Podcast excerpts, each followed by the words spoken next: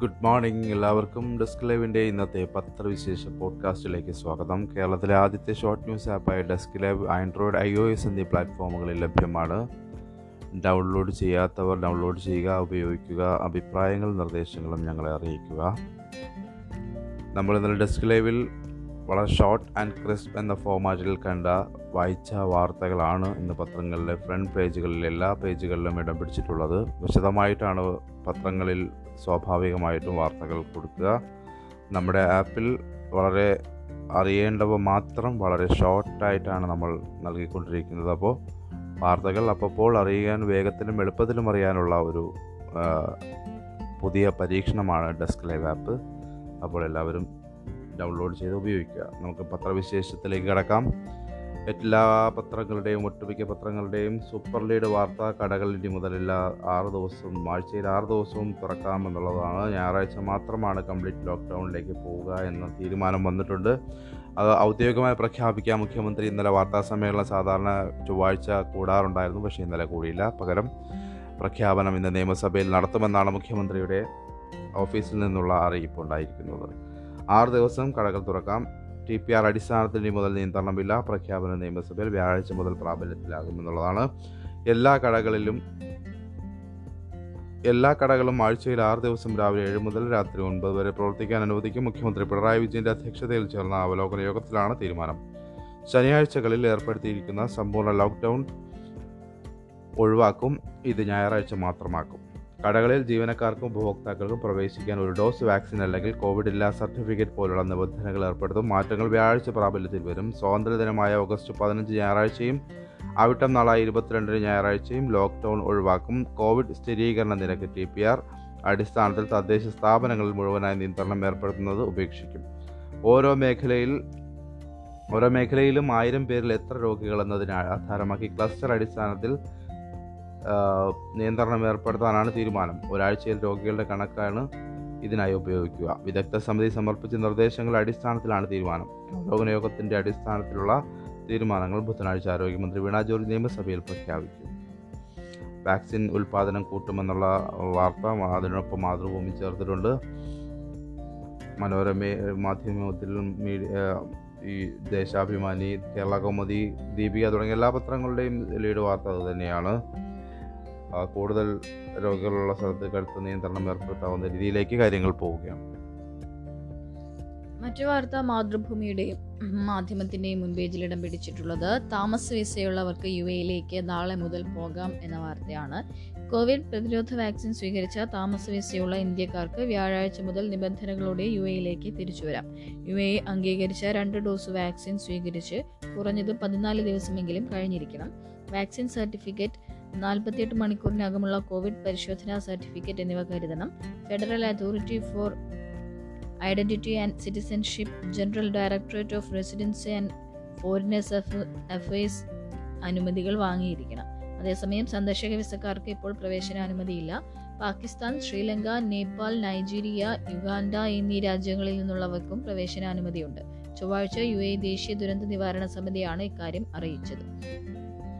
Covishield എന്നറിയപ്പെടുന്ന AstraZeneca vaccine U A അംഗീകരിച്ചിട്ടുണ്ട്. U A വിതരണം ചെയ്യുന്ന ഫൈസർ സിനോഫം സ്പുട്നിക് തുടങ്ങിയ വാക്സിനുകൾ സ്വീകരിച്ചവർക്കും പ്രവേശിക്കാം. കോവാക്സിൻ അംഗീകരിച്ചിട്ടില്ല. യു എയിൽ ജോലി ചെയ്യുന്ന ഡോക്ടർമാർ നഴ്സുമാർ ടെക്നീഷ്യൻസ് എന്നിവരുൾപ്പെടുന്ന ആരോഗ്യ പ്രവർത്തകർ സർവകലാശാലകൾ കോളേജുകൾ മറ്റു വിദ്യാഭ്യാസ സ്ഥാപനങ്ങൾ എന്നിവിടങ്ങളിൽ പ്രവർത്തിക്കുന്നവർ വിദ്യാർത്ഥികൾ മാനുഷിക പരിഗണന ലഭി നൽകേണ്ടവരിൽ സാധുവായ താമസ വിസയുള്ളവർ ഫെഡറൽ ലോക്കൽ ഗവൺമെന്റ് ഏജൻസികളിൽ പ്രവർത്തിക്കുന്നവർ എന്നീ വിഭാഗങ്ങളിൽപ്പെട്ട എല്ലാവർക്കും ഓഗസ്റ്റ് അഞ്ച് മുതൽ യു എയിലേക്ക് മടങ്ങാം. ഡോക്ടർമാർ നഴ്സുമാർ അധ്യാപകർ എന്നിവർക്ക് വാക്സിനേഷൻ നിർബന്ധമില്ല. വാക്സിൻ നൽകി തുടങ്ങിയിട്ടില്ലാത്തതിനാൽ കുട്ടികളുടെ യാത്ര സംബന്ധിച്ച് അവ്യക്തത നിലനിൽക്കുന്നുണ്ട്. ഒളിമ്പിക്സിൽ ഒളിമ്പിക്സിൽ ഇന്ന് ലവ്ലി ഡേ എന്നുള്ളതാണ് മനോരമയുടെ ക്യാപ്ഷൻ. വനിതാ ബോക്സിംഗിൽ ലവ്ലിന ബോർക്കോഹൈ ഇന്ന് സെമി മത്സരത്തിൽ ഇറങ്ങുകയാണ് വനിതാ ഹോക്കിയിലും ഇന്ന് സെമിയുണ്ട് ഇന്ത്യ അർജന്റീനയും തമ്മിലാണ് മത്സരം. പുരുഷ ഹോക്കി സെമിയിൽ തോൽവിയുള്ള തോൽവിയായതിനാൽ ജർമ്മനിയുമായി നാളെ വെങ്കല പോരാട്ടം നടക്കും എന്നുള്ളതാണ് അതുമായി ബന്ധപ്പെട്ട് നിൽക്കുന്ന വാർത്ത. അപ്പോൾ ഇന്ന് ഒളിമ്പിക്സ് നമുക്ക് മെഡൽ പ്രതീക്ഷകൾ വാനോളമുള്ള ഒരു ദിവസം തന്നെയാണ് എന്ന് നിസ്സംശയം പറയാൻ കഴിയുന്ന ഒരു ദിവസം തന്നെയാണ്. മറ്റൊന്ന് നാനൂറ്റി തൊണ്ണൂറ്റി മൂന്ന് റാങ്ക് പട്ടികകൾ ഇന്ന് റദ്ദാകും എന്നുള്ള ഒരു വാർത്തയാണ് കഴിഞ്ഞ ദിവസം ഹൈക്കോടതിയിൽ ഇത് സംബന്ധിച്ച വിധിയുണ്ടായിരുന്നു ട്രൈബ്യൂണൽ വിധി ഹൈക്കോടതി റദ്ദാക്കി. റാങ്ക് പട്ടിക നീട്ടണമെന്ന ആവശ്യം ട്രൈബ്യൂണലിന്റെ വിധി ഹൈക്കോടതി റദ്ദാക്കുകയാണ് ഉണ്ടായത്. അതിനെ തുടർന്ന് ഇന്ന് നാനൂറ്റി തൊണ്ണൂറ്റി മൂന്ന് റാങ്ക് പട്ടികകളാണ് റദ്ദാവുന്നത്. നാനൂറ്റി തൊണ്ണൂറ്റി മൂന്ന് പി എസ് സി റാങ്ക് പട്ടികകൾ ഇന്ന് കാലഹരണപ്പെടും. ഇവയുടെ കാലാവധി നീട്ടണമെങ്കിൽ സർക്കാർ പി എസ് സിയോട് ആവശ്യപ്പെടുകയും പി എസ് സി തീരുമാനമെടുക്കുകയും വേണം. രണ്ടായിരത്തി ഇരുപത്തിയൊന്ന് ഫെബ്രുവരി അഞ്ച് മുതൽ ഓഗസ്റ്റ് മൂന്ന് വരെയുള്ള കാലയളവിൽ അവസാനിക്കുന്ന നാനൂറ്റി തൊണ്ണൂറ്റി മൂന്ന് റാങ്ക് പട്ടികകളുടെ കാലാവധി ഓഗസ്റ്റ് നാല് വരെ നീട്ടാൻ ആറ് മാസം മുമ്പ് സർക്കാർ തീരുമാനിച്ചതാണ്. ഇനി കാലാവധി നീട്ടില്ലെന്ന് മുഖ്യമന്ത്രി രണ്ട് തവണ നിയമസഭയിൽ അറിയിച്ചു. ലാസ്റ്റ് ഗ്രേ സർവൻസ് റാങ്ക് ലിസ്റ്റിന്റെ കാലാവധി സെപ്റ്റംബർ ഇരുപത്തി ഒൻപത് വരെ നീട്ടാനുള്ള സംസ്ഥാന അഡ്മിനിസ്ട്രേറ്റീവ് ട്രൈബ്യൂണൽ വിധി ഹൈക്കോടതി റദ്ദാക്കിയതോടെ ഈ പട്ടികയും ഈ ഇന്ന് കാലഹരണപ്പെടും. എൽ ജി എസ് റാങ്ക് ലിസ്റ്റിന്റെ കാലാവധി നീട്ടി ട്രൈബ്യൂണലിന്റെ ഇടക്കാല ഉത്തരവിനെതിരെ പി എസ് സി നൽകിയ അപ്പീലിലാണ് Justice Alexander Thomas Justice A Badaruddeen എന്നിവരുൾപ്പെട്ട division ബെഞ്ചിന്റെ ഉത്തരവ്. എല്ലാ ജില്ലകളിലുമുള്ള എൽ ജി എസ് ഒഴിവുകൾ എത്രയും വേഗം പി എസ് സിക്ക് റിപ്പോർട്ട് ചെയ്യണമെന്നും ഹൈക്കോടതി ഉത്തരവിട്ടു. എൽ ജി എസ് വിധിയെ തുടർന്ന് മറ്റ് ചില റാങ്ക് പട്ടികകളിലുള്ളവരും ട്രൈബ്യൂണലിനെ സമീപിച്ചെങ്കിലും അവയിലൊരു തീരുമാനം എടുത്തിരുന്നില്ല എന്നുള്ളതാണ്. മറ്റൊന്ന് സി ബി എസ് ഇ പത്താം ക്ലാസ് പരീക്ഷയുടെ ഫലം പ്രസിദ്ധീകരിച്ചു. കേരളത്തിൽ തൊണ്ണൂറ്റി ഒൻപത് പോയിന്റ് ഒൻപത് ഒൻപത് ശതമാനം ചെയ്യും. ദേശീയ തലത്തിൽ റെക്കോർഡ് വിജയം തൊണ്ണൂറ്റൊമ്പത് പോയിന്റ് പൂജ്യം നാല് ശതമാനമാണ്. സി ബി എസ് ഇ പത്താം ക്ലാസ് പരീക്ഷയിൽ കേരളത്തിൽ തിരുവനന്തപുരം മേഖല തൊണ്ണൂറ്റൊമ്പത് പോയിന്റ് ഒമ്പത് ഒമ്പത് ശതമാനം വിജയം. ദേശീയ തലത്തിൽ ഇത്തവണ റെക്കോർഡ് വിജയമാണ് തൊണ്ണൂറ്റൊമ്പത് പോയിന്റ് പൂജ്യം നാല്. കഴിഞ്ഞ വർഷം തൊണ്ണൂറ്റൊന്ന് പോയിന്റ് നാല് ആറായിരുന്നു വിജയ ശതമാനം. പന്ത്രണ്ടാം ക്ലാസ്സിലേതുപോലെ പത്താം ക്ലാസ്സിലും രാജ്യത്തെ ഏറ്റവും മികച്ച വിജയം തിരുവനന്തപുരം മേഖലയ്ക്കാണ്. ഫലം തൃപ്തികരമല്ലാത്തവർക്ക് ഓഫ്ലൈൻ പരീക്ഷ എഴുതാൻ സൗകര്യമൊരുക്കും. പ്രൈവറ്റ് കമ്പാർട്ട്മെന്റ് പരീക്ഷ ഓഗസ്റ്റ് പതിനാറ് സെപ്റ്റംബർ പതിനഞ്ച് കാലയളവിൽ നടക്കും. സമയക്രമം ഉടൻ പ്രഖ്യാപിക്കും. മറ്റൊന്ന് കേരള എൻട്രൻസ് പരീക്ഷ നാളെയാണ്. എല്ലാവരും ഓർക്കുക. എഞ്ചിനീയറിംഗ് ഫാർമസി പ്രവേശന പരീക്ഷ അഥവാ കീം. നാളെ രാവിലെയും ഉച്ചയ്ക്കുമായി നടക്കും. കേരളത്തിലെ നാനൂറ്റി പതിനഞ്ച് കേന്ദ്രങ്ങളിലും ഗാസിയാബാദ് മുംബൈ ദുബായ് എന്നിവിടങ്ങളിലുമാണ് കേന്ദ്രങ്ങൾ. ഒരു ലക്ഷത്തി പന്ത്രണ്ടായിരത്തി തൊണ്ണൂറ്റി ഏഴ് വിദ്യാർത്ഥികൾ അപേക്ഷിച്ചതിൽ ഒരു ലക്ഷത്തി അയ്യായിരത്തി എണ്ണൂറ് പേർ ഇതുവരെ അഡ്മിറ്റ് കാർഡ് ഡൗൺലോഡ് ചെയ്തിട്ടുണ്ട്. പരീക്ഷ നടത്താമെങ്കിലും റാങ്ക് ലിസ്റ്റ് കോടതിയുടെ ഉത്തരവില്ലാതെ പ്രസിദ്ധീകരിക്കരുതെന്ന് ഹൈക്കോടതി നിർദ്ദേശിച്ചിട്ടുണ്ട്. മാതൃഭൂമിയുടെ മുൻപേജിലുള്ള മറ്റൊരു വാർത്ത ഇതാണ്. ഇടിച്ച വാഹനം നിർത്താതെ പോകുന്ന അപകടങ്ങളിൽ ഉയർന്ന നഷ്ടപരിഹാരം. വാഹനം ഇടിച്ച് നിർത്താതെ പോകുന്ന സംഭവങ്ങളിൽ ഇടിയേറ്റയാൾ മരിച്ചാൽ നഷ്ടപരിഹാര തുക രണ്ടു ലക്ഷം രൂപയായി ഉയർത്തും. നിലവിൽ ഇരുപത്തി അയ്യായിരം രൂപയാണ് നഷ്ടപരിഹാരം. ഇതുമായി ബന്ധപ്പെട്ട ചട്ടം തയ്യാറായി. വൈകാതെ ഗതാഗത മന്ത്രാലയം ഇത് വിജ്ഞാപനം ചെയ്യും. ഗുരുതര പരിക്കുപറ്റിയ കേസുകളിൽ നഷ്ടപരിഹാര തുക അൻപതിനായിരം രൂപയായിരിക്കും. രണ്ടായിരത്തി പത്തൊൻപതിൽ ഇരുപത്തൊൻപതിനായിരത്തി മുന്നൂറ്റി അൻപത്തിനാല് പേർ ഇത്തരം അപകടത്തിൽ മരിച്ചിരുന്നു. അതേസമയം ഇടിച്ചിട്ട കേസുകളിൽ വാഹനവും വാഹന ഉടമയെയും തിരിച്ചറിഞ്ഞാൽ നഷ്ടപരിഹാര തുക അഞ്ചു ലക്ഷം രൂപയായിരിക്കും. ഇൻഷുറൻസ് കമ്പനികളാണ് അത് നൽകേണ്ടത്. ഇത്തരം അപകടങ്ങളിൽ ഗുരുതര പരിക്കേറ്റാൽ നഷ്ടപരിഹാരമായി രണ്ടര ലക്ഷം രൂപ നൽകണം. കേരള കൗമുദിയിൽ വളരെ ഒരു അത്ഭുതപ്പെടുത്തുന്ന ഒരു വാർത്തയുണ്ട്. കേരള സർവകലാശാല നിഷേധിച്ച നിയമനം ഒന്നാം റാങ്കോടെ നൽകാൻ ഉത്തരവ്. ഇതിക്കായി പോരാടിയത് അധ്യാപിക പോരാടിയത് പതിനാല് പതിനാല് വർഷമാണ് പോരാടിയത്. അധ്യാപക നിയമന പട്ടികയിൽ ഒന്നാം സ്ഥാനത്ത് എത്തേണ്ടിയിരുന്ന ഉദ്യോഗാർത്ഥിയെ വസ്തുതാവിരുദ്ധമായ കാരണം ചൂണ്ടിക്കാട്ടി തഴയുകയും വേണ്ടപ്പെട്ടവർക്ക് ഒന്നാം റാങ്ക് നൽകി നിയമനം നൽകുകയും ചെയ്ത കേരള യൂണിവേഴ്സിറ്റിക്കെതിരെയുള്ള നിയമ പോരാട്ടം പതിനാല് വർഷത്തിന് ശേഷം വിജയം കണ്ടു. തൈക്കാട് ഗവൺമെന്റ് ട്രെയിനിങ് കോളേജിൽ ഗ്രേഡ് ത്രീ അസിസ്റ്റന്റ് പ്രൊഫസറായ ബിന്ദുവാണ് രണ്ടായിരത്തി ഏഴിൽ നടത്തിയ നിയമനത്തെ ചോദ്യം ചെയ്തത്. സുപ്രീം കോടതിയിൽ നിന്ന് അനുകൂല വിധി നേടിയത് നഷ്ടപ്പെട്ട പതിനാല് വർഷത്തെ സർവീസ് അംഗീകരിച്ച് മുൻകാല പ്രാബല്യത്തോടെ നിയമനം നൽകാനാണ് ജസ്റ്റിസുമാരായ K M Joseph Ravindra Bhat എന്നിവർ ഉൾപ്പെടെയുള്ള ബെഞ്ച് ഉത്തരവിട്ടത്. അൻപത്തിമൂന്നുകാരിയായ ബിന്ദുവിന് അറുപത് വയസ്സ് വരെ ഇനി സർവീസിൽ തുടരാം. എഴുത്തു പരീക്ഷയിലും ഇന്റർവ്യൂവിലും ഒന്നാം സ്ഥാനത്തെത്തിയ ബിന്ദുവിനെ അന്ന് തഴഞ്ഞത് നിയമ നിയമന യോഗ്യതയുടെ ഭാഗമായ പ്രബന്ധങ്ങൾ പ്രസിദ്ധീകരിച്ചത് അംഗീകാരമില്ലാത്ത പ്രസിദ്ധീകരണങ്ങളിലാണ് എന്ന കാരണം ചൂണ്ടിക്കാട്ടിയായിരുന്നു. ഇവയ്ക്ക് അംഗീകാരമുണ്ടെന്ന് ഇപ്പോൾ സർവകലാശാല സുപ്രീം കോടതിയിൽ സമ്മതിച്ചോ സമ്മതിച്ചതോടെയാണ് ബിന്ദുവിനെ ഒന്നാം റാങ്കുകാരെ അംഗീകരിച്ച് നിയമനം നൽകാൻ നൽകാൻ കോടതി ഉത്തരവിട്ടത്. അന്ന് ഒന്നാം റാങ്കുകാരിയായി നിയമനം ലഭിച്ച സിൻഡിക്കേറ്റ് അംഗത്തിന്റെ ഭാര്യ ഉയർന്ന പദവിയിൽ മറ്റൊരു യൂണിവേഴ്സിറ്റിയിലേക്ക് പോയതിനാൽ ആരുടെയും ജോലി നഷ്ടപ്പെടില്ല. ഒഴിവുണ്ടായിരുന്ന നാല് തസ്തികകളിൽ ജനറൽ വിഭാഗത്തിനുള്ള രണ്ടെണ്ണത്തിലേക്കാണ് ബിന്ദു അപേക്ഷിച്ചിരുന്നത്. എഴുത്തു പരീക്ഷയിലെ ഇന്റർവ്യൂവിലും എഴുപത്തിനാല് മാർക്ക് നേടിയതോടെ പ്രബന്ധങ്ങൾക്കുള്ള മാർക്കോടെ ബിന്ദു ഒന്നാമത് എത്തേണ്ടതായിരുന്നു പ്രബന്ധങ്ങൾ നിരസിച്ചതോടെ മൂന്നാം റാങ്കിലേക്ക് താഴ്ന്നു എന്നുള്ളതാണ്. ഏതായാലും പതിനാല് വർഷത്തെ നിയമ പോരാട്ടത്തിന് ഫലപ്രാപ്തി ഉണ്ടായിരിക്കുന്നു എന്നുള്ളതിന് സന്തോഷകരമായ ഒരു വാർത്ത തന്നെയാണത്. മറ്റൊന്ന് ഡൽഹിയിലെ ദലിത് ബാലികയെ ബലാത്സംഗം ചെയ്തു കൊന്നു. മൃതദേഹം വീട്ടുകാരുടെ സമ്മതമില്ലാതെ ദഹിപ്പിച്ചു എന്നുള്ളതാണ്. വലിയ പ്രതിഷേധങ്ങൾക്കും വലിയ തോതിലുള്ള സമരങ്ങൾക്കും എല്ലാം കാരണമായിക്കൊണ്ടിരിക്കുന്ന ഒരു വിഷയമായിട്ട് മാറുകയാണ് ഇപ്പോൾ ഡൽഹിയിലെ ഈ ബലാത്സംഗ കേസ്. രാജ്യതലസ്ഥാന നഗരിയിൽ ഒൻപത് വയസ്സുള്ള ദലിത് പെൺകുട്ടിയെ ബലാത്സംഗം ചെയ്തു കൊന്നു. സൗത്ത് വെസ്റ്റ് ഡൽഹിയിലെ ഓൾഡ് നങ്കൽ ഗ്രാമത്തിൽ ഞായറാഴ്ച വൈകിട്ടാണ് സംഭവം. മകളെ ബലാത്സംഗം ചെയ്തു കൊന്നുവെന്നും തെളിവ് നശിപ്പിക്കാൻ മൃതദേഹം ദഹിപ്പിച്ചുവെന്നും കുടുംബം പറയുന്നു. വൈകിട്ട് അഞ്ചരയോടെ വീടിന് സമീപത്തെ ശ്മശാനത്തിലെ കൂളറിൽ നിന്ന് തണുത്ത വെള്ളമെടുക്കാൻ പോയതായിരുന്നു പെൺകുട്ടി. വൈകിട്ട് ആറു മണിയോടെ ശ്മശാനത്തിലെ പൂജാരിയും മറ്റ് മൂന്ന് പേരും വീട്ടിലെത്തി വെള്ളമെടുക്കുന്നതിനിടെ ഷോക്കേറ്റ് കുട്ടി മരിച്ചുവെന്ന് അറിയിച്ചു. ഇതേ തുടർന്ന് കുട്ടിയുടെ അമ്മ പോലീസിൽ വിവരം അറിയിക്കാൻ ഒരുങ്ങിയപ്പോൾ അത് വേണ്ടെന്നും പോസ്റ്റ്മോർട്ടം സമയത്ത് ഡോക്ടർമാർ അവയവങ്ങൾ മുറിച്ചു മാറ്റുമെന്നും അതിനാൽ ഇപ്പോൾ തന്നെ സംസ്കാരം നടത്താമെന്നും അവർ ആവശ്യപ്പെട്ടു. ഇതിന് പിന്നാലെ പെൺകുട്ടിയുടെ സംസ്കാരം നടത്തിയെന്നും കുടുംബം പറഞ്ഞു. സംഭവത്തിൽ പ്രതിഷേധം ശക്തമായി കുട്ടിക്ക് നീതി ആവശ്യപ്പെട്ട് ഗ്രാമവാസികൾ പ്രദേശത്ത് പ്രതിഷേധം തുടങ്ങി. ഭീം ആർമി നേതാവ് ചന്ദ്രശേഖർ ആസാദ് അടക്കമുള്ളവർ പ്രതിഷേധത്തിൽ പങ്കുചേർന്നു. സംഭവത്തിൽ പൂജാരി അടക്കം നാലുപേരെ അറസ്റ്റ് ചെയ്തുവെന്നും വിശദമായ അന്വേഷണം പുരോഗമിക്കുകയാണെന്നും പോലീസ് പറയുന്നു. വരും ദിവസങ്ങളിൽ അതിശക്തമായ പ്രതിഷേധത്തിന് ഈ വിഷയം അല്ലെങ്കിൽ ഈ സംഭവം കാരണമാകുമെന്നതിൽ യാതൊരു തർക്കവുമില്ല. കഴിഞ്ഞ ദിവസത്തെ ദേശീയ മാധ്യമങ്ങളുടെ എല്ലാം പ്രധാനപ്പെട്ട വാർത്ത ഇത് തന്നെയായിരുന്നു മറ്റൊന്നുള്ളത് കോൺഗ്രസിന്റെ പ്രതിഷേധമാണ് പ്രതിപക്ഷത്തിന്റെ പ്രതിഷേധമാണ്. ഇന്ധനവില വർധനയ്ക്കെതിരെ പ്രതിഷേധത്തിന്റെ ഭാഗമായി കോൺഗ്രസ് നേതാവ് രാഹുൽ ഗാന്ധി സൈക്കിൾ ചവിട്ടി പാർലമെന്റിലേക്ക് എത്തുന്ന ഫോട്ടോയ്ക്കൊപ്പം മാതൃഭൂമി വാർത്ത നൽകിയിരിക്കുന്നു. മനോരമയിലും ഈ ഫോട്ടോ നൽകിയിട്ടുണ്ട്. പ്രതിഷേധം ശക്തമാക്കി പ്രതിപക്ഷം. പെഗാസസ് കാർഷിക നിയമ വിഷയങ്ങളിൽ പാർലമെന്റിനകത്തും പുറത്തും പ്രതിഷേധം ശക്തമാക്കി പ്രതിപക്ഷം. കോൺഗ്രസും തൃണമൂൽ കോൺഗ്രസും ഇടതു പാർട്ടികളും ഉൾപ്പെടെയുള്ളവർ പ്ലക്കാർഡുകളും ഏന്തി നടുത്തളത്തിലിറങ്ങി മുദ്രാവാക്യം വിളിച്ചതിനാൽ ചൊവ്വാഴ്ച രാജ്യസഭ രണ്ടു തവണയും ലോക്സഭ മൂന്ന് തവണയും നിർത്തിവെച്ചു. ബഹളത്തിനിടെ രാജ്യസഭ പാപ്പരത്ത ഭേദഗതി ബില്ലും ലോക്സഭ ആവശ്യ അവശ്യ പ്രതിരോധ സേവന ബില്ലും ചർച്ചയില്ലാതെ പാസാക്കി അടുത്ത ദിവസത്തേക്ക് പിരിഞ്ഞു. പ്രതിപക്ഷം ഉന്നയിക്കുന്ന വിഷയങ്ങൾ ചർച്ച ചെയ്യില്ലെന്ന കേന്ദ്ര നിലപാടിനെതിരെ കൂട്ടായ്മ ശക്തിപ്പെടുത്തുന്നതിനും സമരപരിപാടികൾ ആസൂത്രണം ചെയ്യുന്നതിനുമായി കോൺഗ്രസ് നേതാവ് രാഹുൽ ഗാന്ധി വിവിധ കക്ഷി നേതാക്കൾക്കും എം പിമാർക്കും പ്രഭാത വിരുന്ന് നൽകി. പ്രതിപക്ഷം ഒന്നിക്കുന്നതിലെ പ്രധാന കാര്യം നാം നമ്മുടെ ശക്തിയെ ഒന്നിപ്പിക്കുന്നു എന്നാണെന്ന് രാഹുൽ പറഞ്ഞു. ജനങ്ങളുടെ ശബ്ദം അടിച്ചമർത്തുക ബി ജെ പിക്കും ആർ എസ് എസിനും ബുദ്ധിമുട്ടാവുമെന്നും അദ്ദേഹം പറഞ്ഞു.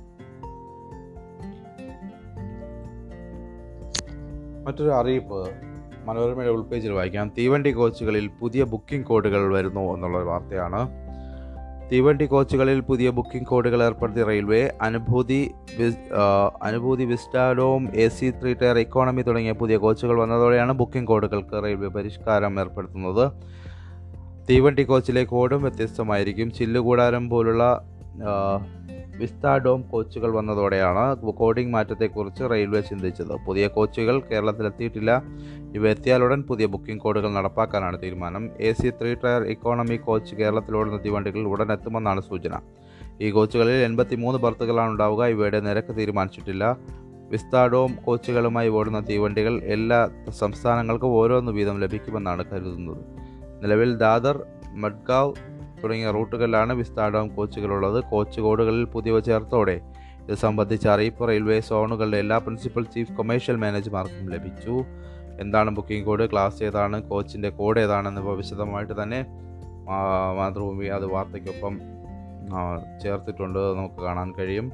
മറ്റൊന്ന് കോവിഡ് നിയന്ത്രണങ്ങൾ ഫലം കണ്ടില്ല എന്ന് കേന്ദ്ര സംഘത്തിന്റെ വിലയിരുത്തൽ മാതൃഭൂമി വിശദമായിട്ട് നൽകിയിട്ടുണ്ട്. കേരളത്തിലെ വിവിധ പ്രദേശങ്ങളെ എ ബി സി ഡി എന്നിവിടങ്ങൾ തരംതിരിച്ച് ഒരാഴ്ചത്തെ നിയന്ത്രണം ഏർപ്പെടുത്തിയത് പ്രതീക്ഷിച്ച പോലെ ഫലം കണ്ടില്ലെന്ന് കേന്ദ്ര വിദഗ്ധ സംഘം.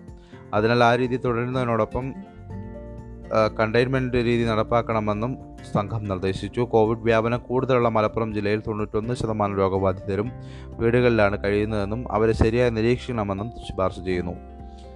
ജില്ലകളിൽ ഇപ്പോൾ പതിനേഴ് ദശാംശം രണ്ട് ആറ് ശതമാനമാണ് പ്രതിദിന രോഗസ്ഥിരീകരണ നിരക്ക്. വിവിധ ജില്ലകളിൽ സന്ദർശിച്ച കേന്ദ്ര സംഘം മലപ്പുറത്തെ സ്ഥിതിഗതികൾ സംബന്ധിച്ച് പ്രത്യേക റിപ്പോർട്ടും ശുപാർശകളും ആരോഗ്യ മന്ത്രാലയത്തിന് സമർപ്പിച്ചതായി ജോയിന്റ് സെക്രട്ടറി ലവ് അഗർവാൾ വാർത്താസമ്മേളനത്തിൽ പറഞ്ഞു.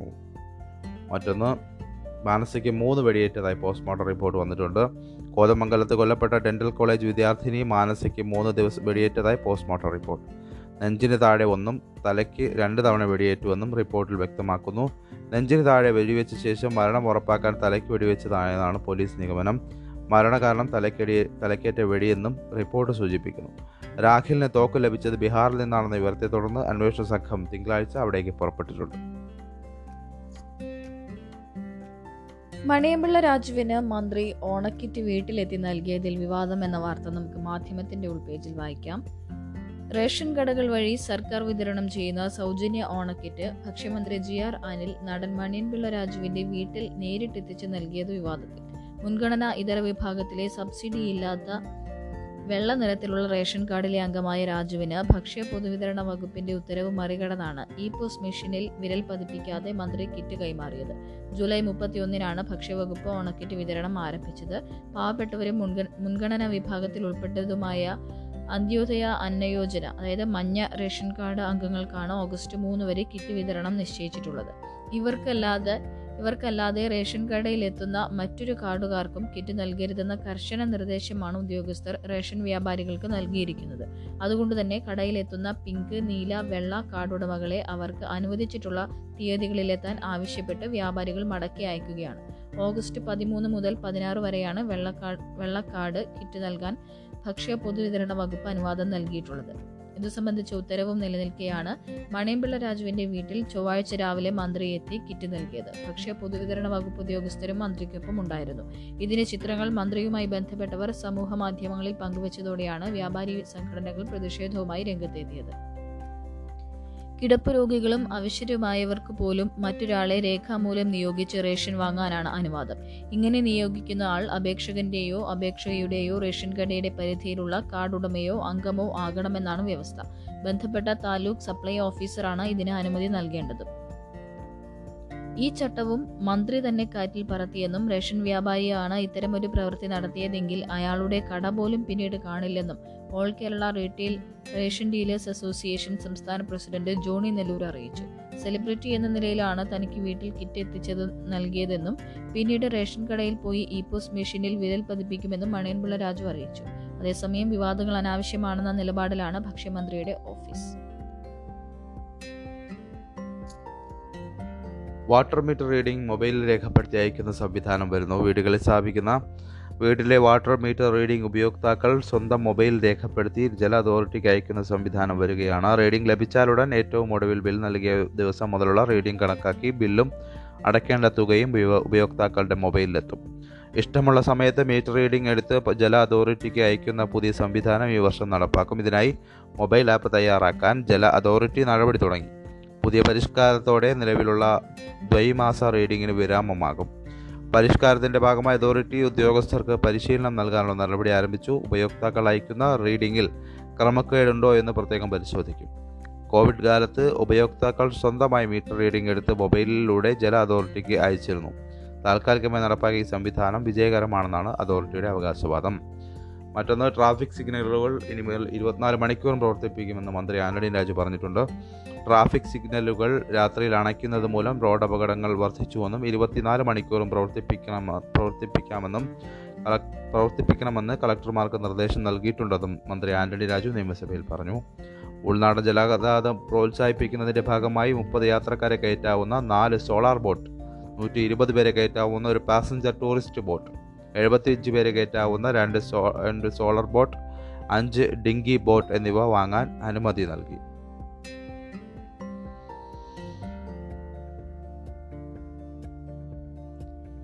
ഇന്ത്യ യു എസ് ആണവ കരാർ അട്ടിമറിക്കാൻ ചൈന ഇടതുപക്ഷത്തെ ഉപയോഗിച്ചു എന്നൊരു വാർത്ത നമുക്ക് മാതൃഭൂമിയിലെ ഉൾപേജിൽ വായിക്കാം. മുൻ വിദേശകാര്യ സെക്രട്ടറി വിജയ് ഗോഖലെയുടേതാണ് വെളിപ്പെടുത്തൽ. ഇന്ത്യ യു എസ് സൈനികേതര ആണവ കരാറിനെതിരെ പ്രാദേശിക പ്രതിഷേധം വളർത്താൻ രണ്ടായിരത്തി ഏഴ് രണ്ടായിരത്തി എട്ട് കാലത്ത് ഇന്ത്യയിലെ ഇടതു പാർട്ടികളുമായുള്ള അടുത്ത ബന്ധം ചൈന ഉപയോഗപ്പെടുത്തിയെന്ന് വെളിപ്പെടുത്തൽ. ഇന്ത്യൻ രാഷ്ട്രീയത്തിൽ ചൈന രാഷ്ട്രീയമായി ഇടപെട്ട ആദ്യ സംഭവമാകാം ഇതെന്നും മുൻ വിദേശകാര്യ സെക്രട്ടറി വിജയ് ഗോഖലയുടെ പുതിയ പുസ്തകം The Long Game How the Chinese Negotiate with India പറയുന്നു. രാഷ്ട്രീയവും നയതന്ത്രപരവുമായ പ്രത്യാഘാതങ്ങൾ ഉണ്ടാക്കാവുന്നതാണ് വെളിപ്പെടുത്തൽ. വിദേശകാര്യ മന്ത്രാലയത്തിന് കീഴിൽ കിഴക്കൻ ഏഷ്യയുടെ ചുമതലയുള്ള ജോയിന്റ് സെക്രട്ടറി എന്ന നിലയിൽ രണ്ടായിരത്തി ഏഴ് രണ്ടായിരത്തി ഒൻപത് കാലത്ത് ചൈന ചൈന കാര്യങ്ങളായിരുന്നു ഗോഖലെ നോക്കിയിരുന്നത്. ഇന്ത്യ യു എസ് ആണവ കരാർ ചർച്ചകൾ സജീവമായിരുന്ന രണ്ടായിരത്തി ഏഴ് രണ്ടായിരത്തി എട്ട് കാലത്ത് സി പി ഐയുടെയും സി പി എമ്മിന്റെയും നേതാക്കൾ ചർച്ചകൾക്കും ചികിത്സയ്ക്കുമായി പലതവണ ചൈനയിൽ പോയെന്ന് ഗോഖലെ പറയുന്നു. അതിർത്തിക്ക് അതിർത്തി തർക്കവും ഉഭയകക്ഷി താൽപ്പര്യവുമുള്ള മറ്റു വിഷയങ്ങളും വരുമ്പോൾ രണ്ടു പാർട്ടികളും തികഞ്ഞ ദേശീയവാദികളാണ്. എന്നാൽ അവർക്ക് ഇന്ത്യ യു എസ് ആണവ കരാറിനെ കുറിച്ചുണ്ടായിരുന്ന അടിസ്ഥാനപരമായ ആശങ്കകൾ ചൈനയ്ക്ക് അറിയാമായിരുന്നു ഡോക്ടർ മൻമോഹൻ സിംഗിന്റെ യു പി എ സർക്കാരിൽ ഇടതുപാർട്ടികൾക്കുള്ള സ്വാധീനം അറിയാമായിരുന്ന ചൈന ഇന്ത്യ അമേരിക്കയുടെ പക്ഷത്തേക്ക് ചായ് ചായുന്നതിലുള്ള ആശങ്ക വെച്ച് കളിച്ചിരിക്കാം. ഇതായിരിക്കാം ഇന്ത്യയുടെ ആഭ്യന്തര രാഷ്ട്രീയത്തിലുള്ള ചൈനയുടെ അടിയന്തര ഇടപെടലിന്റെ ആദ്യ ഉദാഹരണം. എന്നാൽ ചരടുവലി തിരശ്ശീലയ്ക്ക് പിന്നിൽ നിന്നാക്കാൻ അവർ ശ്രദ്ധിച്ചിരുന്നു. ഗോഖലയുടെ പുസ്തകത്തിൽ പറയുന്നു ഇന്ത്യയുമായി ഇക്കാലത്ത് നടന്ന ഇടപെടലുകളിലൊന്നും ഈ വിഷയം ചൈന ഉന്നയിച്ചില്ല. പകരം ആണവായുധങ്ങളോട് പ്രത്യയശാസ്ത്രപരമായ പ്രശ്നമുള്ള ഇന്ത്യയിലെ ഇടതു പാർട്ടികളും ഇടതു ചായ്വുള്ള മാധ്യമങ്ങളും വഴിയാണ് കരാറിനോട് ആഭ്യന്തര എതിർപ്പുണ്ടാക്കാൻ കരുക്കൾ നീക്കിയത്. മുപ്പത്തിയൊൻപത് കൊല്ലം നയതന്ത്ര മേഖലയിൽ പ്രവർത്തിച്ച ഗോഖലെ ഇരുപത് കൊല്ലം ചൈനയിൽ ചെലവഴിച്ചു. ചൈനയിലെ ഇന്ത്യൻ സ്ഥാനപതിയായിരുന്നു രണ്ടായിരത്തി പതിനെട്ടിൽ വിദേശകാര്യ സെക്രട്ടറിയായ ഗോഖലെ കഴിഞ്ഞ വർഷമാണ് വിരമിച്ചത്. ഇതിൽ യെച്ചൂരിയുടെ ഒരു പ്രതികരണവും ഈ വാർത്തയ്ക്കൊപ്പം നൽകിയിട്ടുണ്ട്. എതിർത്തത് ചൈനീസ് സ്വാധീനത്താലല്ല എന്നൊരു വാർത്ത. ചൈനയുടെ സ്വാധീനത്താലല്ല ഇന്ത്യ യു എസ് ആണവ കരാറിനെ ഇടതുപാർട്ടികൾ എതിർത്തതെന്ന ആരോപണത്തിൽ അടിസ്ഥാനമില്ലെന്ന് എതിർ ചൈനയുടെ സ്വാധീനത്താലാണ് ഇന്ത്യ യു എസ് ആണവ കരാറിനെ ഇടതുപാർട്ടികൾ എതിർത്തതെന്ന ആരോപണത്തിൽ അടിസ്ഥാനമില്ലെന്ന് C P M general secretary Sitaram Yechury. ഇന്ത്യയുടെ സ്വതന്ത്ര വിദേശ നയത്തെയും സ്വയംഭരണാവകാശത്തെയും അപകടത്തിലാക്കുമെന്നതിനാലാണ് അമേരിക്കയുമായുള്ള ആണവ കരാറിനെ ഇടതുപക്ഷം എതിർത്തതെന്ന് യെച്ചൂരി പറഞ്ഞു. ഇന്ത്യ യു എസ് ആണവ കരാറുമായി ബന്ധപ്പെട്ട് ചൈനയുമായി ഒരു തരത്തിലുള്ള ചർച്ചയും നടത്തിയിട്ടില്ലെന്ന് അന്ന് സി പി എം ജനറൽ സെക്രട്ടറിയായിരുന്ന പ്രകാശ് കാരാട്ട് പറഞ്ഞു. നിലപാട് പേജുകളിലേക്ക് ഇന്ന് എന്തൊക്കെയാണ് കൈകാര്യം ചെയ്തിരിക്കുന്നതെന്ന് നമുക്ക് ഓടിച്ചു നോക്കാം. ഒഴിവുകൾ പൂഴ്ത്തി വയ്ക്കുമ്പോൾ എന്നുള്ളൊരു എന്ന നിലപാടാണ് മാതൃഭൂമി നൽകിയിരിക്കുന്നത്. പി എസ് സി റാങ്ക് പട്ടികയുമായി ബന്ധപ്പെട്ടുള്ള നിലപാടാണ് രൂപീകരിച്ചിരിക്കുന്നത്. മനോരമയിലേക്ക് വന്നാൽ ജാഗ്രതയ്ക്കുള്ള ഇളവല്ല ഇത് എന്നുള്ളതാണ് വാക്സിൻ വിതരണത്തിൽ കേരളം പരമാവധി വേഗം കൈവരിക്കണം. ആറ് ദിവസം കടകൾ തുറക്കാമെന്ന സർക്കാരിന്റെ തീരുമാനം ഏത് നിലയിലാണ്? ഇനി ആളുകളിലേക്ക് ഇത് ഏത് രീതിയിലാണ് ഇത് ഇതിന്റെ സന്ദേശം എത്തേണ്ടത്? അല്ലെങ്കിൽ എങ്ങനെയാണ് അത് കരു കാണേണ്ടത് എന്നുള്ള ഒരു നിലപാടാണ് മനോരമ ഇന്ന് നൽ നിലപാടായിട്ട് നൽകിയിരിക്കുന്നത്. ദേശാഭിമാനിയിൽ വന്നാൽ ജനറൽ ഇൻഷുറൻസിന്റെ കഥ കഴിക്കുന്നു എന്നുള്ളതാണ്. രാജ്യം കോവിഡ് മഹാമാരിക്ക് നടുവിൽ നഷ്ടം തിരിയുകയാണ്. കോവിഡ് എന്ന് അവസാനിക്കുമെന്ന് ഒരിടത്തും ഇനിയും വ്യക്തമായിട്ടില്ല. ഇന്ത്യയുടെ സാമ്പത്തിക ജീവിതത്തിന്റെ എല്ലാ മേഖലയും തളർന്നു. അതിനിടയിലാണ് പെഗാസസ് ചാരവർത്തി നാടിനെ ഞെട്ടിച്ചത്. രാജ്യത്തിന്റെ സുരക്ഷയിൽ പോലും ഗുരുതര പ്രത്യാഘാതമുണ്ടാക്കുന്ന ഈ ചാരവൃത്തിക്കെതിരെ പാർലമെന്റിന്റെ ഇരുസഭയിലും പ്രതിപക്ഷ പ്രതിഷേധത്തിന്റെ അഗ്നിജ്വാലകൾ ആളിക്കത്തുന്നത് ആളിക്കത്തുകയാണ്. ഇതിനിടെ നിയമവിരുദ്ധമായി നിരന്തരം ബില്ലുകൾ പാസാക്കിയെടുക്കുന്ന തിരക്കിലാണ് കേന്ദ്ര സർക്കാർ. ജനാധിപത്യത്തിന്റെ പ്രാരംഭ ബിന്ദുക്കളായ ചർച്ചയ്ക്കോ മറുപടിക്കോ ഒന്നും സർക്കാർ തയ്യാറല്ല. പത്തിലേറെ ബിൽ ഇത്തരത്തിൽ പാസ്സാക്കിയെടുത്തു അതിൽ ദേശ താൽപ്പര്യത്തെ അങ്ങേയറ്റം ഹനിക്കുന്ന ഒന്നാണ് ലോക്സഭയിൽ തിങ്കളാഴ്ച പാസ്സാക്കിയതായി പ്രഖ്യാപിച്ച ജനറൽ ഇൻഷുറൻസ് ഭേദഗതി ബിൽ. അതിനെപ്പറ്റിയുള്ള വിശദമായ നിലപാടാണ്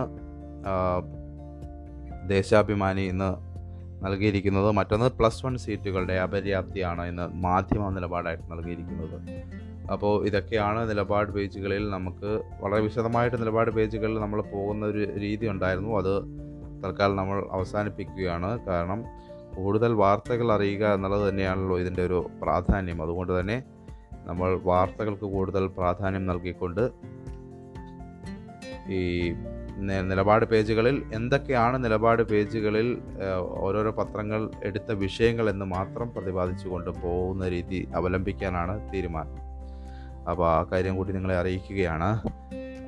മാധ്യമത്തിന്റെ ഉൾപേജിൽ വന്നു കഴിഞ്ഞാൽ എൺപത് ഈസ് ടു ഇരുപത് തർക്കം സുപ്രീം കോടതിയിലേക്ക് പോവുകയാണ്. പാലോളി റിപ്പോർട്ടിന്റെ അടിസ്ഥാനത്തിലുള്ള ക്ഷേമ പദ്ധതികളുടെ എൺപത് ഈസ് ടു ഇരുപത് അനുപാത തർക്കം സുപ്രീം കോടതിയിൽ ഒരു പിന്നാക്ക സമുദായത്തിന് ഭരണഘടനാനുസൃതമായി ആവിഷ്കരിച്ച പദ്ധതികൾ മനസ്സിലാക്കുന്നതിൽ കേരള ഹൈക്കോടതിക്ക് പിഴവ് പറ്റിയെന്ന് ബോധിപ്പിച്ചാണ് കേസിൽ കക്ഷിയായിരിക്കുന്ന Minority Indians Planning and Vigilance Commission അപ്പീലുമായി supreme കോടതിയിലെത്തിയത് എന്നാൽ തങ്ങളെ കേൾക്കാതെ ഈ കേസിലെ ഒരു ഹർജിയും തീർപ്പാക്കരുതെന്ന് ആവശ്യപ്പെട്ട് Kerala Council of Churches Supreme കോടതിയിൽ തടസ്സ ഹർജി ഫയൽ ചെയ്തു. അതേസമയം അപ്പീൽ സമർപ്പിക്കുമെന്ന് പ്രഖ്യാപിച്ച കേരള സർക്കാർ ഇനിയും സുപ്രീം കോടതിയിലെത്തിയിട്ടില്ല മുസ്ലിം ക്ഷേമ പദ്ധതി ജനസംഖ്യാനുപാതികമായി വീതം വെച്ചത് വലിയ പ്രതിഷേധം ക്ഷണിച്ചു വരുത്തുകയും മുസ്ലിം സംഘടനകൾ സച്ചാർ സംരക്ഷണ കമ്മിറ്റി ഉണ്ടാക്കുകയും കൂടി ചെയ്ത പശ്ചാത്തലത്തിലാണ് നിയമയുദ്ധം.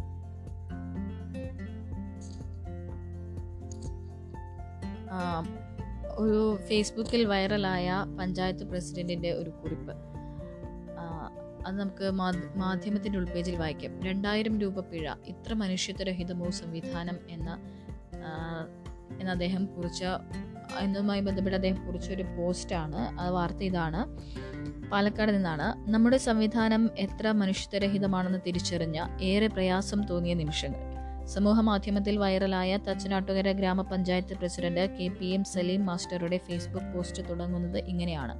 അല്പസമയം കട തുറന്നു വെച്ചതിന് നാട്ടിൻപുറത്തെ വയോധികനായ കടയുടമയ്ക്ക് പോലീസ് കണ്ണിൽ ചോരയില്ലാതെ രണ്ടായിരം രൂപ പിഴയിട്ട സംഭവമാണ് പഞ്ചായത്ത് പ്രസിഡന്റിന്റെ പോസ്റ്റിന് ആധാരം. പിഴത്തുക അഞ്ഞൂറ് രൂപയായി കുറച്ചുകൂടെ എന്ന് പറഞ്ഞു നോക്കിയിട്ടും എഫ്ഐആർ ഇട്ടെന്ന് പറഞ്ഞ് പോലീസ് കൈമലർത്തി അപ്പോൾ തോന്നിയ സങ്കടവും പ്രതിഷേധവുമാണ് പോസ്റ്റിലൂടെ പ്രകടിപ്പിച്ചതെന്ന് സലീം മാസ്റ്റർ പറയുന്നു. പേരിന് പോലും ഒരു ബസ് സർവീസ് ഇല്ലാത്ത മറ്റൊരു നാട്ടുകാരനും ഒരു സാധനം പോലും വാങ്ങാൻ വരാത്ത തന്റെ വാർഡായ ചാമപ്പറമ്പിലെ നറുക്കോട് എന്ന ദേശത്താണ് ഈ സംഭവമെന്ന് പഞ്ചായത്ത് പ്രസിഡന്റ് പറഞ്ഞു. വളരെ കുറഞ്ഞ വീടുകൾ ആകെ രണ്ട് പലചരക്ക് കടകൾ. രണ്ടു കടകളിലും കൂടി എന്ത് കച്ചവടം നടക്കുമെന്ന് നാം ചിന്തിക്കണം. അതിൽ ഒരു കടക്കാരനാണ് പോലീസ് രണ്ടായിരം രൂപ പിഴയിട്ടത്. കടയുടെ സമീപം നാല് ചെറുപ്പക്കാർ നിന്നു എന്നതാണ് കുറ്റം. നിയമലംഘനങ്ങൾക്ക് ശിപാർശകനായി പോലീസ് സ്റ്റേഷനിൽ പോകാറില്ല. കട കടയുടമയുടെ കണ്ഠമിടറിയ അഭ്യർത്ഥന മാനിച്ചാണ് പോയത്. പലചരക്ക് വിറ്റ് രണ്ടായിരം രൂപ ലാഭം കിട്ടണമെങ്കിൽ അയാൾ ഇയാൾ എത്ര ദിവസം കച്ചവടം നടത്തണം? അഞ്ഞൂറ് രൂപ പോലും വലിയ പിഴയാകുമായിരുന്നിടത്താണ് എഫ്ഐആർ ഇട്ട് രണ്ടായിരം വാങ്ങിയത്. ബിവറേജേഴ്സിന് മുന്നിൽ ആയിരങ്ങൾ ഒത്തുകൂടി സാമൂഹിക അകലം പാലിക്കാതെ എത്ര സമയം നിന്നാലും നടപടിയെടുക്കാത്ത നമ്മുടെ സംവിധാനമാണ് ഈ കടുങ്കൈ ചെയ്യുന്നത്. രണ്ടായിരം പിഴയിട്ട പോലീസുകാരനും ഒരുപക്ഷെ നിസ്സഹായനായിരിക്കാം. മുകളിലെ ഉത്തരവുകൾ അനുസരിക്കാനേ അയാൾക്കും നിർവാഹമുള്ളൂ. പക്ഷേ സാധുക്കളെ ഇങ്ങനെ പിഴിഞ്ഞിട്ടാണോ നിയമം നടപ്പാക്കേണ്ടത്? കോടികൾ കട്ടുമുടിച്ചവർ ഒരു രൂപ പോലും പിഴ നൽകാതെ വിലസുന്ന നാട്ടിലാണിതെല്ലാം എന്നോർക്കുമ്പോൾ അറിയാതെ പറഞ്ഞു പോകുന്നു. നാണക്കേട് നിന്റെ പൊൻ നാണക്കേട് നിന്റെ പേരോ? പഞ്ചായത്ത് പ്രസിഡന്റിന്റെ പോസ്റ്റ് അവസാനിക്കുന്നത് ഇങ്ങനെയാണ്.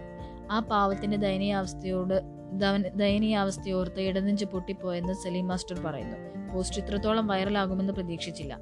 കേരളത്തിലെ ഏതാണ്ട് എല്ലാ ജില്ലകളിൽ നിന്നും ഗൾഫിൽ നിന്നുമെല്ലാം വിളിച്ചും ശബ്ദ സന്ദേശങ്ങൾ അയച്ചും നിരവധി പേർ പിന്തുണ അറിയിച്ചു.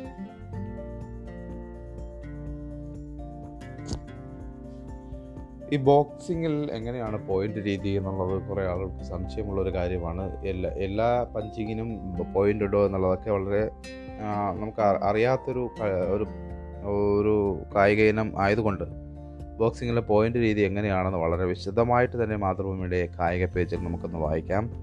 മൂന്ന് മിനിറ്റിന്റെ മൂന്ന് റൗണ്ടുകളാണ് ബോക്സിങ്ങിന്റെ മത്സരം. ഓരോ റൗണ്ടിന്റെ ഇടയിലും ഒരു മിനിറ്റ് വിശ്രമം എന്നുള്ളതാണ്. മത്സരം നിയന്ത്രിക്കുന്ന റഫറിയാണ്. ഓരോ മത്സരത്തിനും അഞ്ച് ജഡ്ജിമാരും ഉണ്ടാകും. ഒരു തടസ്സവും പ്രതിരോധവും കൂടാതെ ശക്തിയോട് മുറുക്കി പിടിച്ച മുഷ്ടിയുടെ മുൻഭാഗ ലക്ഷ്യസ്ഥാനത്ത് പതിക്കുമ്പോഴാണ് ഇടി അല്ലെങ്കിൽ പഞ്ചായിട്ട് കണക്കാക്കുന്നത്. ഓരോ റൗണ്ട് കഴിയുമ്പോഴും ഓരോ ജഡ്ജും ആ റൗണ്ടിലെ വിജയിയെ തീരുമാനിക്കണം. വിജയിക്ക് പരമാവധി പത്ത് ആണ്. ക്ലോസ് റൗണ്ട് ആണെങ്കിൽ ഒമ്പത് പോയിന്റ് വ്യക്തമായ ആധിപത്യമാണെങ്കിൽ എട്ട് പോയിന്റ് പൂർണ ആധിപത്യമാണെങ്കിൽ ഏഴ് പോയിന്റ് തുല്യത പാലിച്ചാൽ മൂന്ന് ഘടകങ്ങൾ വിലയിരുത്തി വിജയിയെ തീരുമാനിക്കും. ലക്ഷ്യസ്ഥാനത്ത് പതിച്ച നിലവാരമുള്ള ഇടികളുടെ എണ്ണം സാങ്കേതികതയിലും തന്ത്രങ്ങളിലുമുള്ള മികവ് പോരാട്ട മികവ് എന്നിവയാണ് പ്രധാനം.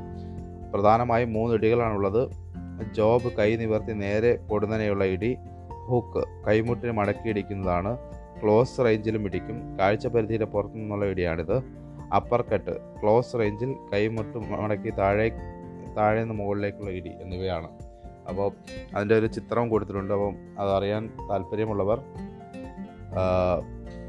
മാതൃഭൂമിയുടെ സ്പോർട്സ് പേജിലേക്ക് നോക്കാം. മറ്റൊന്ന് മുഹമ്മദിന്റെ മരുന്നിന് ഇറക്കുമതി തീരുവ ഒഴിവാക്കിയ വാർത്തയാണ്. സ്പൈനൽ മസ്കുലർ അട്രോഫി എന്ന രോഗം ബാധിച്ച കണ്ണൂർ മാട്ടൂരിലെ മുഹമ്മദ് എന്ന കുട്ടിക്ക് നൽകേണ്ട വിദേശ നിർമ്മിത സോൾജിൻസ് സോൾജിൻസ്മ ഇഞ്ചക്ഷന്റെ ഇറക്കുമതി തീരുവ ഒഴിവാക്കി കേന്ദ്ര ധനമന്ത്രാലയം ഉത്തരവിറക്കി. മുഹമ്മദിന്റെ പിതാവ് റഫീഖിന് വേണ്ടി T Muhammad Basheer M P മുഖേന സമർപ്പിച്ച അപേക്ഷയിലാണ് നടപടി. പ്രതിരോധ വകുപ്പിൽ സമരത്തിന് വിലക്ക് ബിൽ ലോക്സഭ പാസാക്കിയിട്ടുണ്ട്. പ്രതിരോധ വകുപ്പിന് കീഴിലെ അവശ്യ സേവന വിഭാഗങ്ങളിലെ സമരം നിരോധിക്കുന്ന ബില്ല് ലോക്സഭ സർക്കാർ പാസാക്കി. തൊഴിലാളി ദ്രോഹമാണ് സർക്കാർ ചെയ്യുന്നതെന്ന പ്രതിപക്ഷ വിമർശനം സർക്കാർ തള്ളി. ജൂണിൽ കൊണ്ടുവന്ന ഓർഡിനൻസിന് പകരമുള്ളതാണ് ബിൽ. പെഗാസസ് അടക്കമുള്ള വിഷയങ്ങളിൽ ചർച്ച അനുവദിക്കാതെ സർക്കാർ നിലപാടിൽ പ്രതിപക്ഷം പ്രതിഷേധിക്കുന്നതിനാൽ തുടർച്ചയായ മൂന്നാമത്തെ ആഴ്ചയും പാർലമെന്റ് സ്തംഭനം തുടരുന്നതിനിടയിലാണ് ചർച്ച കൂടാതെ ബില്ല് ലോക്സഭ പാസാക്കിയത്. ഏറെക്കുറെ ഇതൊക്കെയാണ് ഇന്നത്തെ പ്രധാനപ്പെട്ട വാർത്തകളെന്ന് തോന്നുന്നു. മറ്റൊന്നുള്ളത് മാധ്യമപ്രവർത്തകൻ കെ എം ബഷീർ കൊല്ലപ്പെട്ട ദിവസമായിരുന്നു. കഴിഞ്ഞ ദിവസം ആ ആ വിഷയം കഴിഞ്ഞ ദിവസം സഭയിൽ ഉന്നയിച്ചിരുന്നു പ്രതിപക്ഷം. അതുമായി ബന്ധപ്പെട്ട് മാധ്യമം നൽകിയിട്ടുള്ള വാർത്ത ഇതാണ്. കെ എം ബഷീറിന്റെ കൊലപാതകം സഭയിൽ ശ്രീറാം വെങ്കടരാമൻ ഉദ്യോഗസ്ഥ ഗാലറിയിൽ എന്നുള്ളതാണ്. മാധ്യമപ്രവർത്തകൻ കെ എം ബഷീറിന്റെ കൊലപാതകവും കുടുംബത്തിന് നീതി ലഭിക്കാത്തതിലെ പ്രതിഷേധവും വീണ്ടും നിയമസഭയിൽ മുഴക്കിയ പ്രതിപക്ഷം. ബഷീറിനെ കാറിടിച്ച് കൊലപ്പെടുത്തിയ കേസിലെ ഒന്നാം പ്രതിയും ആരോഗ്യവകുപ്പ് ജോയിന്റ് ഡയറക്ടറുമായ ശ്രീറാം വെങ്കടരാമൻ സഭയിലെ ഉദ്യോഗസ്ഥ ഗാലറിയിൽ ഇരിക്കുമ്പോഴാണ് കോൺഗ്രസ് അംഗം പി സി വിഷ്ണുനാഥ് നീതി നിഷേധം ഉയർത്തിയത്. ആരോഗ്യവകുപ്പുമായി ബന്ധപ്പെട്ട ധനാഭ്യർത്ഥന ചർച്ചയിൽ സംസാരിക്കാൻ ആരംഭിച്ച വിഷ്ണുനാഥ് കെ എം ബഷീറിന്റെ മരണത്തിന് രണ്ടു വർഷം തികയുന്ന ദിവസമാണ് ഓഗസ്റ്റ് മൂന്ന് എന്ന് ഓർമ്മിപ്പിച്ചാണ് വിഷയം സഭയിൽ ചൂണ്ടിക്കാട്ടിയത്. ഈ സഭയുടെ പ്രസ് ഗാലറിയിൽ സുസ്മേരവതനായി ഇരിക്കേണ്ട ആളായിരുന്നു കെ എം ബഷീർ എന്ന മാധ്യമപ്രവർത്തകൻ. ബഷീർ ഇന്ന് ഗാലറിയിൽ ഇല്ലെങ്കിലും അദ്ദേഹത്തെ കാറിടിച്ചു കൊന്ന കേസിലെ പ്രതിക്ക് ആരോഗ്യവകുപ്പിൽ ഉന്നത സ്ഥാനം നൽകിയതിനാൽ അദ്ദേഹം ഇപ്പോഴും സർവീസിലുണ്ട്. ഇവിടെ റിപ്പോർട്ടിങ്ങിനെത്തുന്ന ബഷീറിനെ ചിരിച്ച മുഖത്തോടെയല്ലാതെ ഞങ്ങൾ ആരും കണ്ടിട്ടില്ല. അതേസമയം മരിച്ചു രണ്ടു വർഷം കഴിഞ്ഞിട്ടും ബഷീറിന്റെ കുടുംബത്തിന് നീതി ലഭിച്ചിട്ടില്ലെന്ന കാര്യം ഓർമ്മിപ്പിക്കുകയാണെന്നും വിഷ്ണുനാഥ് പറഞ്ഞു. അതേസമയം മന്ത്രി വീണ ജോർജ് തന്റെ മറുപടി പ്രസംഗത്തിൽ ഇതിനെക്കുറിച്ച് യാതൊരു പരാമർശവും നടത്തിയില്ല. ഏതായാലും ഇതൊക്കെയാണ് ഇന്ന് പത്രങ്ങളിലുള്ള പ്രധാന വാർത്തകൾ. ഏതാണ്ട് എല്ലാ ഇവിടെ പരാമർശിക്കേണ്ട വാർത്തകളെല്ലാം തന്നെ നമ്മൾ കൈകാര്യം ചെയ്തിട്ടുണ്ട്. ഇനി ലൈവായി വാർത്തകൾ അപ്പോൾ അറിയാനായി എന്നും പറയുന്നത് പോലെ തന്നെ ഡെസ്ക് ലൈവ് ആപ്പ് ഇൻസ്റ്റാൾ ചെയ്യുക. ഡെസ്ക് ലൈവ് നിങ്ങൾക്ക് ലൈവായി തന്നെ വളരെ ഷോർട്ടായും ക്രിസ്പായും അറിയേണ്ട കാര്യങ്ങളെല്ലാം നിങ്ങളെ അറിയിക്കും അപ്പോൾ അറിയിക്കും. അപ്പോൾ എല്ലാവർക്കും ഒരു ശുഭദിനം ആശംസിച്ചുകൊണ്ട് നിർത്തുന്നു. നന്ദി.